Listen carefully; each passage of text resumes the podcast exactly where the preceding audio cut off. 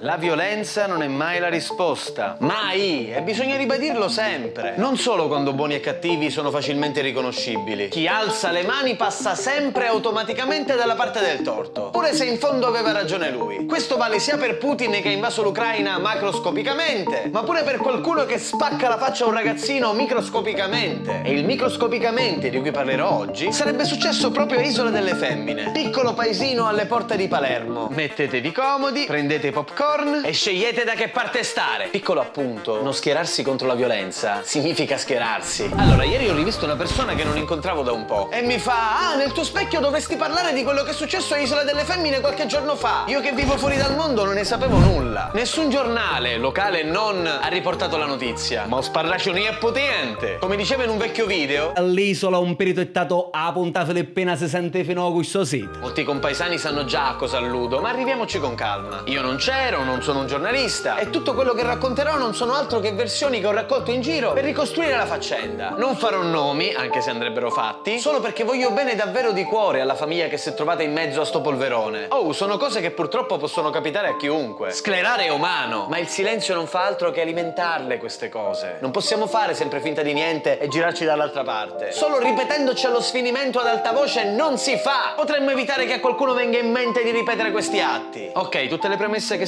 sentivo di dover fare le ho fatte. Adesso laviamo i nostri panni sporchi in questa grande piazza digitale per evitare di farci rimanere sopra queste brutte macchie. Pare, così mi hanno detto, ma io non ho nessuna prova oggettiva, che un tizio, esasperato da dei ragazzini che gli suonavano il campanello di notte, avrebbe aperto la faccia a bastonate ad uno di questi ragazzini o qualcosa del genere. Digerite la notizia? Scegliete da che parte stare? Fatto? Oh, perfetto. Adesso venite con me nel 2002-2003, sempre Isola delle Femmine. Quando ragazzino coglione lo ero io. Eh sì, colpevole, suonavo i campanelli anche io. Ma non tutti quelli che credete, eh? Adesso vi dico nel dettaglio. Indovinate che film era uscito nel 2002? Nati stanchi, pellicolone cult soprattutto per noi siciliani. In cui, come avete visto all'inizio, Figaro e Picone sfiancano Gino Carista come? Suonandogli il campanello di notte. Chissà da quanti decenni va avanti questa stupidaggine, che si sarà iniziato negli anni 60-70 a Frei Salucchia. Gruppi di piscialetto stracolvi di ormoni che non hanno mai visto una fessa, e manca in fotografia. Per sfogarsi fanno minchiate. Alcuni si drogano, altri stuprano. Ma i più preoccupanti sono i suonatori di campanello in notturna. Io e il mio gruppetto di amici d'infanzia avremmo suonato sì e no 5-6 volte i campanelli. Massimo. E sempre a persone diverse, a caso. Non c'era uno schema. Una volta ci capitò di farlo mentre eravamo in gita a Firenze, vi ricordate? Basta, finita la mia esperienza da teppista. Eh, fortunatamente ho visto e toccato vagine prima ancora di prendermi il vizio. Mi è rimasto quest'altro degli sticchi, ma per quello dubito che ci sia molto da fare. Oh, mai stati beccati noi. O meglio, io non sono mai stato beccato. Perché papito quale sono, scappavo a gambe levate ancora prima di suonare il campanello, praticamente. Memorabile lo schiaffone che si beccò un mio amico colto in fragranza di reato. Anche qua rido ripensandoci. E ci ho riso un botto quando fu. Ma la violenza non è mai la risposta. Lo ripeterò fino allo sfinimento oggi. Altra sfaccettatura interessante pescata dal mio turbolento passato. C'era qualcuno un po' più grandicello di me che aveva proprio preso di mira una singola persona. Alla ficarra e picone con Gino Carista. Questi qua erano già macchinati, quindi erano un po' grandicelli per queste stronzate. Arrivavano a casa del malcapitato a tarda sera, suonavano e sgommavano via. Questo povero signore era incazzato nero. Tanto che una volta si appostò sul suo balcone e quando questi qui citofonarono, gli scaraventò un vaso sulla macchina. Anche in questo caso la violenza non è mai la risposta. Ha sbagliato il signore, nonostante avesse tutte le ragioni del mondo. Fortunatamente ad un certo punto l'uomo scelse la via della legge, quella più sensata. Infatti quei ragazzi, dopo la prima querela, hanno subito smesso. Trascinarono in caserma perfino me ed altra gente per quel caso. Ma io non c'entravo nulla. E di accuse infondate di suono di campanello colposo, fu incolpato ingiustamente anche un'altra volta. Ero già un po' più grandetto. Un gruppo di miei coetanei prese di mira un povero ragazzo e ogni notte gli andavano a citofonare a casa per poi darsela a gambe. Mamma mia, più ci penso, più non ne capisco il senso. Pure se oggettivamente mi è capitato in prima persona di farlo. Comunque, una volta la mamma di questo ragazzo si è messa dietro la persiana e ha visto dei ragazzi correre via dopo la marachella. Ora, a quel tempo andavamo tutti in giro col Woolrich nero, col pellicciotto e a guardarci da lontano, specialmente di notte, sembravamo tutti uguali. Sta signora non era convinta che uno di questi qua che scappava fossi io. Poverina, che ne poteva sapere che io avevo già assaporato largamente gli umori del Monte di Venere. Fortunatamente la famiglia in questione è gente di cultura. Quindi niente sprangate in faccia, nessun vaso lanciato dal balcone e zero schiaffoni. Il papà di questo ragazzo, professore di professione, un pomeriggio è venuto a citofonare a casa mia. È salito e ha raccontato ai miei genitori l'accaduto. Il prof questa cosa l'ha fatta con me e con tanti altri ragazzi. Indovinate? È bastato parlare e nessun campanello è mai più stato suonato di notte. Parlare, questa pratica sconosciuta. Torniamo ai nostri giorni. Qualche mese fa mi trovavo a Bologna con degli amici e una sera siamo stati aggrediti violentemente da degli scapestrati, in una piazza piena di gente, tra l'altro. Dovreste farvene raccontare da chi c'era per capire veramente di cosa sto parlando. Ma in sintesi, mentre questi qua ci buttavano a terra, ci lanciavano bottiglie addosso e a me personalmente mi davano delle cartelle in faccia, io, invece di rispondere alla violenza con la violenza, rispondevo fino allo sfinimento: Ma perché usate la violenza? E questi intanto continuavano a massacrarmi di botte, ma non è questo il punto. Che dovevo fare? Prendere una spranga e farmi giustizia da solo? Tra l'altro, questi qui erano pure dei ragazzini più piccoli di me. Cosa ci insegna questa storia? Vi do due punti di riflessione. Il primo, se la minchiata la fanno i nostri amici, non ci si gira dall'altra parte. Si prende il nostro amico, lo si abbraccia, ci si ragiona e gli si dice: La violenza non è mai la risposta. E secondo, ormai abbiamo capito tutti quanti come mai ci si diverta così tanto a suonare i campanelli di notte. Purtroppo mi sembra di capire che a Isola delle Femmine non si scopa abbastanza. Può essere? Quindi, da ultimo cittadino, non mi resta che prendere una posizione chiara su questa faccenda e mandare come mio dovere un messaggio deciso. Care ragazze isolane in età del consenso, datela, datela senza vergogna, datela come se non fosse vostra, promiscuamente, pure a più persone contemporaneamente. Così finalmente i nostri cari concittadini di Isola delle Femmine potranno crescere senza cicatrici in faccia e soprattutto dormire dei sogni tranquilli.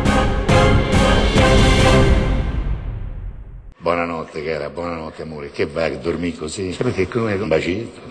E basta? Ma che sei matto? Stiamo in mezzo alla strada, è l'una di notte, non passa nessuno, facciamo qualche cosa. Ma che sei scemo? Una cosetta più spogliata. Ma che sei matto? Tu sei andiamo e dai, io- un'ora. Lei non vuole, lui vuole. Cioè tu si affaccia uno dal primo piano, dice senti, oh, che manno giù mia moglie, ma leva la mano dal citofono. Ah, volevo informare chi ancora non l'ha fatto che è possibile unirsi al gruppo Telegram ed avere delle anticipazioni sulle puntate, discutere con me sul tema che affronteremo nella puntata giornaliera e altre gag interessanti. È gratis, basta cliccare sul link e iscriversi.